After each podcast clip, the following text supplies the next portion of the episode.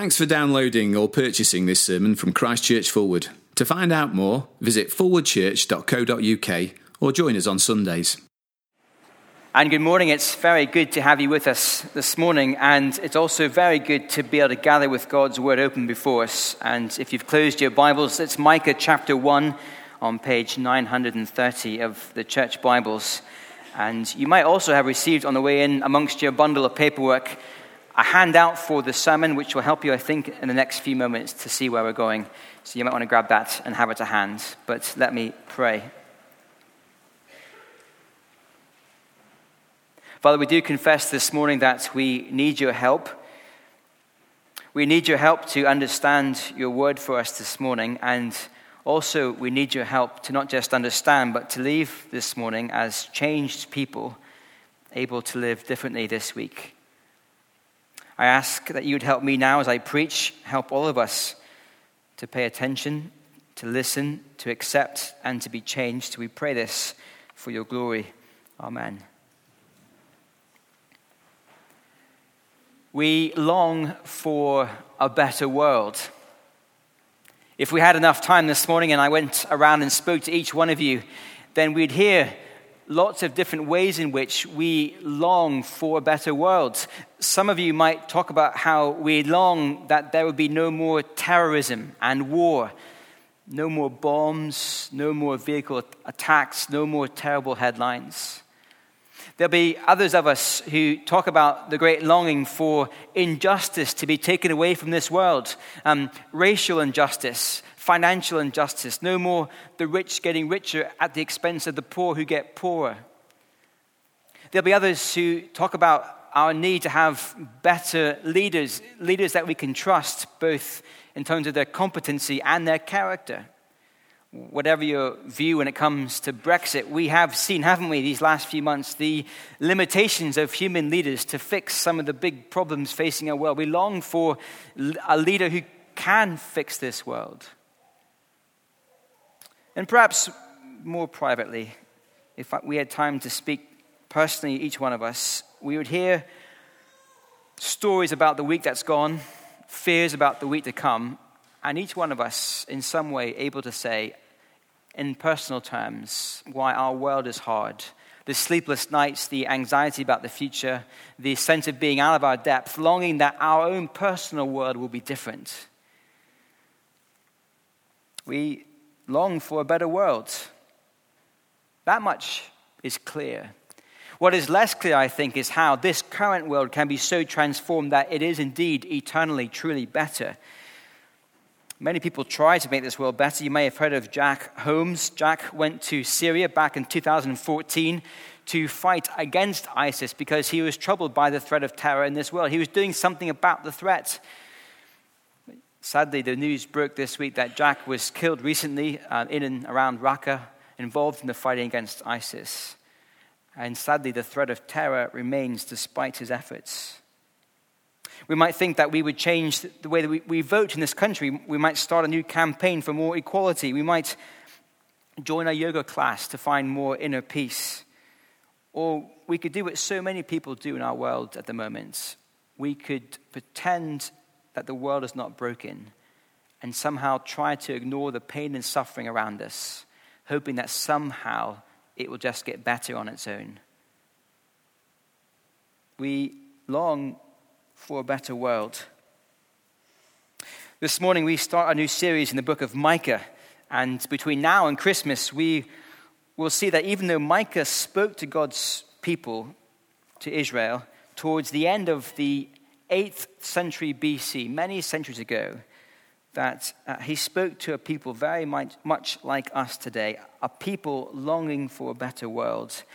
And we'll see these next few weeks that Micah's message is a glorious message. It is a message full of hope and wonder because the Lord the God of the Bible has a plan to put this world to rights once and for all. It cannot stop, it will happen. It is a universal, global plan. And I hope that we are thrilled towards the end of this term to discover what the Lord's plan is for this broken world, to give us the world that we long for. It is a plan that will put all wars to end It is a plan that will rule out injustice. It is a plan that will put our perfect king in his place on the throne of the nations. It is a wonderful, thrilling plan. But I want us to understand how our world today is like the world of Micah back then. And Micah 1, verse 1, helps to set the scene for this particular word of the Lord from Micah. Look at verse 1. The word of the Lord that came to Micah of Moresheth during the reigns of Jotham, Ahaz, and Hezekiah, kings of Judah, the vision he saw concerning Samaria and Jerusalem. Those three kings that Micah mentions are crucial for us to place his message from the Lord in terms of a historical context. You can read about those three kings uh, some other time in 2 Kings from verse um, chapter 15 to chapter 20. But um, very simply, under King Jotham, that first king, it was a time of peace and prosperity. Uh, the world wasn't perfect for Israel, but it, it, was pretty good. There was money to be made, borders to be extended, and life was going fairly well. But then, under Ahaz, the second king, everything changes.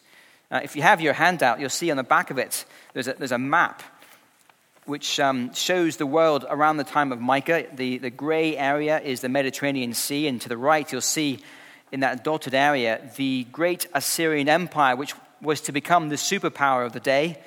And under Jotham, the Assyrian Empire was of no threat at all, way up to the north, not even on the radar of the people of God.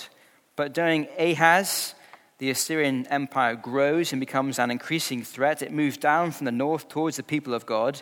And by Hezekiah, the third king, well, the threat really is quite urgent. In Hezekiah's sixth year, the northern capital, Samaria, is surrounded and falls in 722 BC to the Assyrian Empire. And the empire continues marching south to the gates of Jerusalem, 701 BC.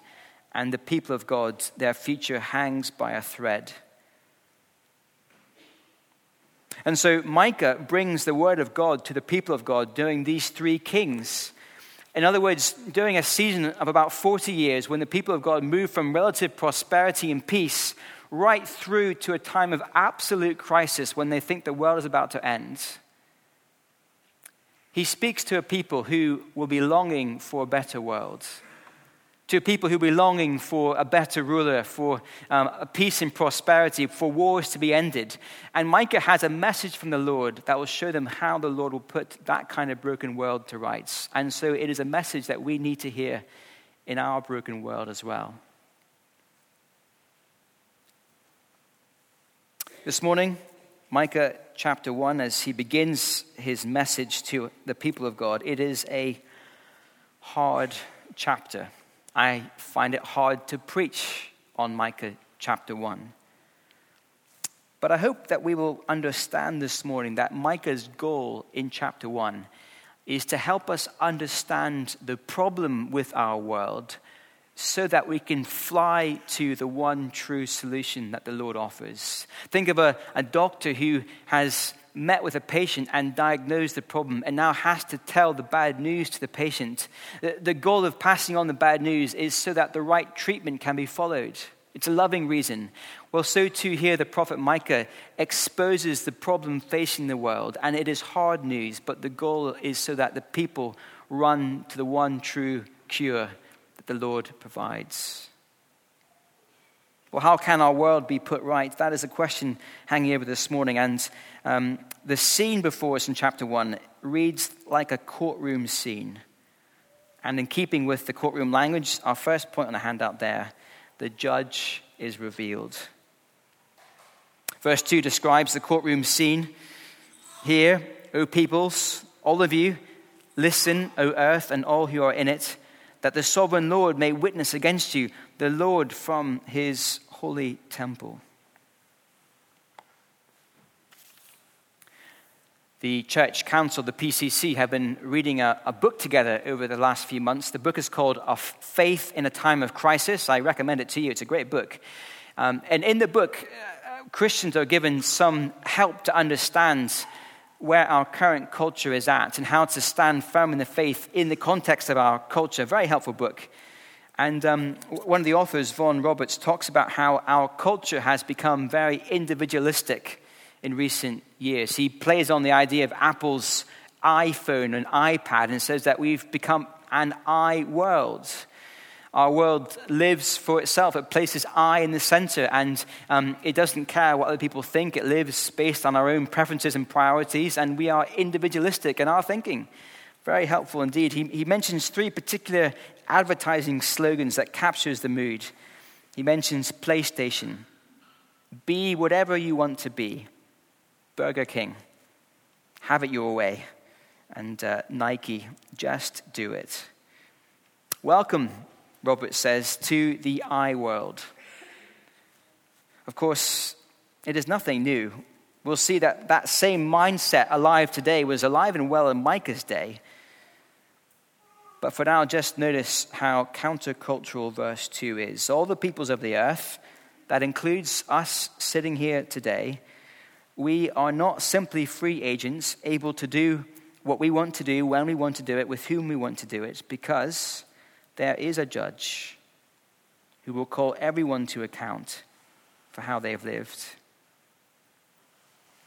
Verse 2 is a huge claim, but as we read on, we can see why it's no empty threat. Verse 3 Look, the Lord is coming from his dwelling place. He comes down and treads the high places of the earth. The mountains melt beneath him, and the valleys split apart like wax before the fire. One summer growing up, my family went on holiday to the Swiss Alps, and I remember one particular day we were up hiking high in the hills and we stopped for a picnic lunch. And as we looked out, the view was stunning. Before us was this tremendously deep valley, just dropped away and away. And then behind the valley, as our, our eyes lifted there, towering above us, was this majestic mountain range. And it was just stunning. And as we sat there having our lunch, the longer we sat there, the smaller we felt and the more majestic the mountains became. In fact, we spent hours just sitting there. It was so stunning. But here in Micah chapter 1, verses 3 and 4, when this judge appears in the earth, his footsteps squash the mighty mountains and destroys the mighty valleys as if they were but a candle in front of a fire. This judge, the Lord Himself, has ultimate and universal power. No one can resist His summons to the day of judgment. Surely this is good news. When we hear about the evil at work in the world today and we cannot ignore it, when we hear about the bombs and the sex trafficking and the way that those in power often abuse their power to harass others, we are thrilled, aren't we, that there is a judge who has the power and insight to act, and he will act. And we're seeing, aren't we, that part of what this world needs to be put right is that for there to be a judge who will step in and say, Enough is enough to the nations. You cannot have it your way. Evil cannot persist. I will step in and stop it. You can imagine the people of God, Israel herself, cheering at this point because if you know the history of Israel, then at many points in her experience, she had been oppressed by other nations around her. She had experienced great evil being done to her. And one of her longings was that the Lord would step in and judge the nations for how they treated the people of God. You can imagine Israel cheering, Now is the time. The judge is revealed. At last, God will step in and protect his people. But Micah is not finished. The judge is revealed, but next, our second point, the verdict is announced. And see, if you would, the shock of verse 5. All this because of Jacob's transgressions, because of the sins of the house of Israel. What is Jacob's transgression? Is it not Samaria? What is Judah's high place? Is it not Jerusalem? God has summoned the nations to trial, but in fact, his initial focus is on his own people, the people of Israel, the descendants of Jacob.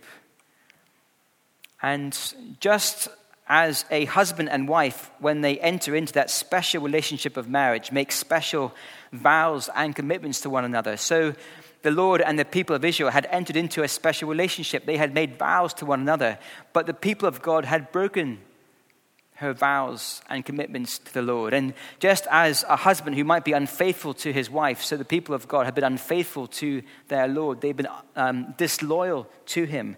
And the word in verse 5, transgressions, captures that sense of breaking the special relationship, failing to live as they should in that relationship. And verse 7 gives us the details of what the people had done. All her idols will be broken to pieces. All her temple gifts will be burned with fire. I will destroy all her images, since she gathered her gifts from the wages of prostitutes. As the wages of prostitutes, they will again be used. If you were a farmer in the days of Micah and you wanted to have a bountiful crop, then you would go to the local temple and you would offer a sacrifice. You would bow down to various local gods that were personified by little statues, idols, verse 7. But you would also do something else. In Micah's day, you would also pay to have sex with a prostitute at the temple. Because part of pagan worship in that day around Israel, the thought was that there was a link between having sex with a prostitute and your crops being bountiful and your livestock being productive. That was the prevailing wisdom of Micah's day. And it seems that the people of God had bought into the surrounding nations' understanding of how to have a prosperous life. It's not that they had suddenly uh, uh, sort of denied the Lord completely, but it's that they were hedging their bets. So they would worship the Lord a bit over here, but then there'll be a bit of Baal worship over there, and a bit of sex with prostitutes over there. They'd have a portfolio of gods they worshipped. And the thought was that if we cover enough options, then we're bound to have success in life. And in Micah's day, under King Jotham, well, it was working pretty well. There was money to be made, the crops were bountiful. It sounds shocking to our modern ears, but don't miss the point. The people back then, the people of God, were simply copying the culture around them. You see, the culture says everyone knows that if you want a good harvest, you sleep with the prostitutes. That's just what you do, that's the done thing.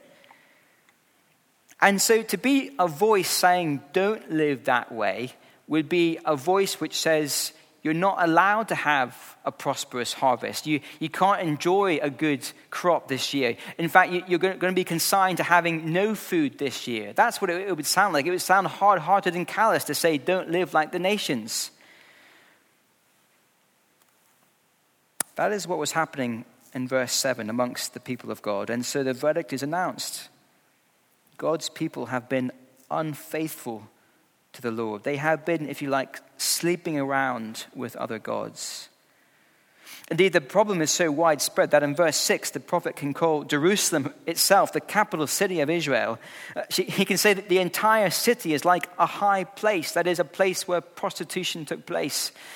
You see, that the corruption is so widespread, the whole city is defiled by this approach to the Lord. What does this verdict mean for us today? Well, on one hand, it does show us what the true God thinks of the idols of this world. The idols that the nations worship, they are worthless. They will be broken to pieces. I know that some, today still literally bow down to idols, but more often than not, the kind of idolatry we see is more subtle the nations around us as they think about what it will take for them to have prosperity and peace in this life. Well, they don't bow down to an idol, but they worship the idol of money and career advancements and a property portfolio and being well connected with other key relationships and having a good reputation or academic success, thinking that these things can somehow secure and guarantee peace in our lives in the future. And sadly, the church today is often nothing more than an echo chamber for the voice of the world. Whatever the world thinks will bring security, well, very quickly the church adopts that same strategy for peace and security. If it's money, it becomes money. Career becomes career. We come on a Sunday and we talk about loving the Lord be- before all things. Then a Monday morning, we give our best, our all to the job, thinking that is what we need for a secure life. And I must mention also the area of sex, just as in Micah's day, whatever the world says will fulfill us in the area of sex, the church quickly follows. And so often the church thinks that the world is a better chance of showing us the right place for sex than the one true God, the Lord Himself. And so here is the verdict being announced from the one true judge. Finally, point three in the handout the news is devastating.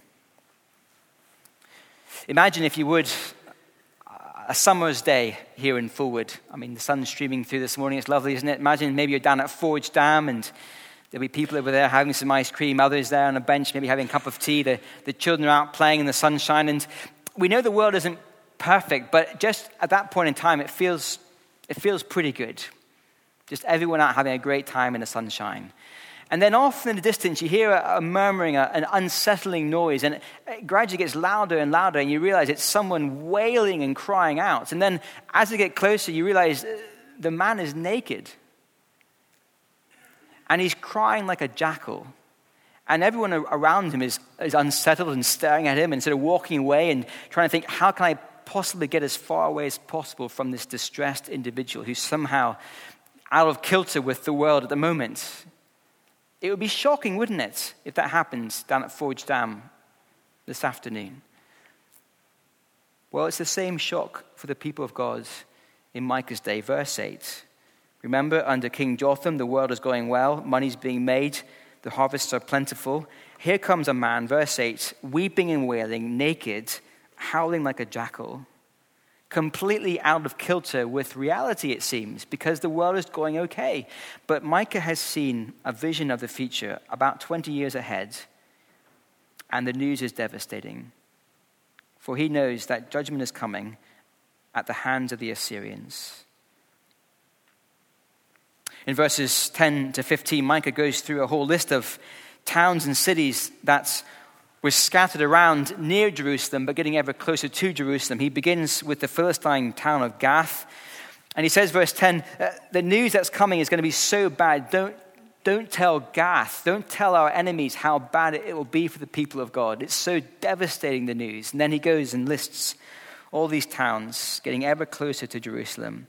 Nothing can withstand the Assyrian army trying to think of it in terms of modern day um, geography, think of um, uh, our nation today, and imagine going home today and discovering on the news that a mighty and terrible army had landed on the south coast of England, let's say Hastings. And um, the news sounds bad.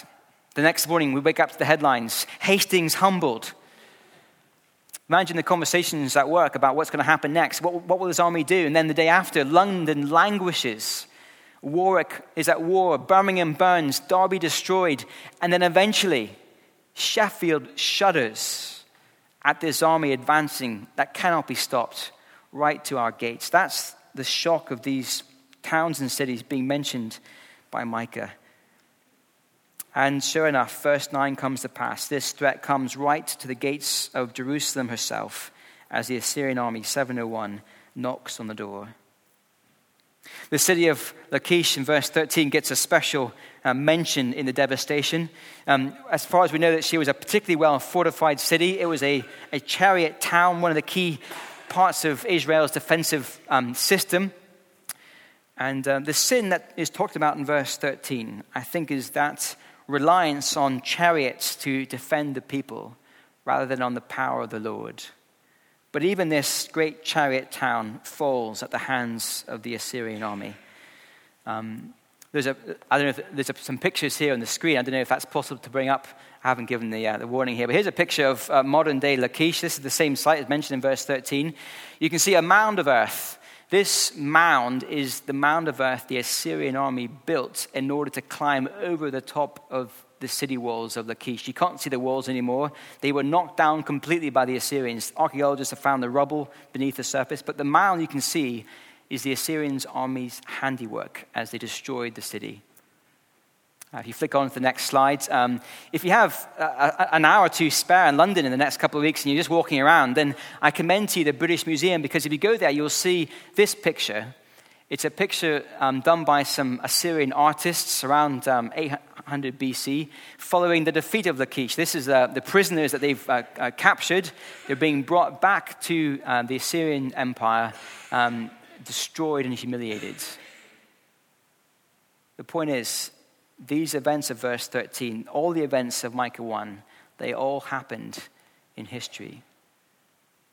And Micah, 20 years ahead, saw what was coming, predicted it correctly, and it came to pass. The news is devastating.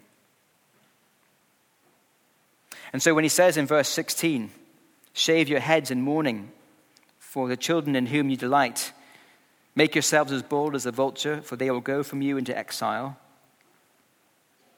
Well, he was right. For in about 20 years, their children did indeed go into exile. The news is devastating.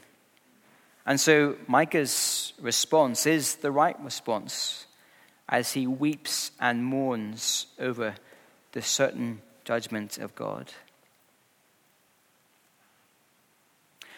Well, as we close, how should we apply this to ourselves? We, we don't face an invading Assyrian army from the north. Well, remember, the nations have been gathered, verse 2, to watch the Lord's judgment on the people of God. And so the, the, the, picture of what happens to the people of God in Micah 1 in their exile is a, is a picture of what will happen to all nations on that final judgment when Christ returns and judge, judges every nation on the face of the earth. And although we are not Micah with this particular word from, from the Lord, we are called to be like Micah, to stand up in every generation and to explain to God's world what will happen when the judge is revealed. And so we need to be like Micah, willing to stand up to the nations, to warn them that the Lord will put this world to rights, but it will come through judgment. And we should do it weeping and with tears. When we look over our city and our neighborhood, our friends at the gym, the people at the school gates, I wonder as we look at them, we don't see perfection, but we see a life perhaps that's going okay. I wonder if we look at them and think, actually, their greatest need is the coming judgment when Christ returns. If we believe this future, it should lead us to tears and to weeping and wailing in this life. And it should lead us to speak out. I think of the Lord Himself uh, in Luke 19, the references there on the handouts, as He approached Jerusalem, a city hardened against Him. He wept over the city, knowing that because of their sin, judgment was coming, and they had pushed the only hope away, uh, the only hope of salvation from their sins. That's the right response to the coming judgment. I think also that, that Micah 1 helps us to understand the seriousness of our own sin. Micah, the prophet himself, later on in the book, will count himself among the sinful within Jerusalem. It's not a kind of us and them with the prophet. He knows that he himself has been an idolater and someone who's unfaithful. There's no moral high ground here with Micah. He is devastated by his own sin throughout the book, and he knows that he too faces the judgment of God. And so Micah 1 helps us to own up to what our hearts are really like our divided loyalty, the speed with which we adopt the practices of the nations around us and it helps us to understand the Lord's reaction to our hearts. We long for a better world, but Micah 1 shows us that this can only happen through God's judgments, not just for the sins out there in the nations around us, but for the sins found in here, in my heart, and in each one of our hearts. And so these are hard words, but Micah 1 leaves us longing for a rescue that we cannot achieve ourselves, which comes from outside our ability. And you, if you keep coming back over the coming weeks, we will read about just such a rescue. A baby will be born in Bethlehem, a king who will rule the nations. There will be a way found for the sins of the people to be borne by another, and they'll be rescued through the judgment of God. But unless we believe we need rescue, we will never run to the one who can rescue us. Let's pray.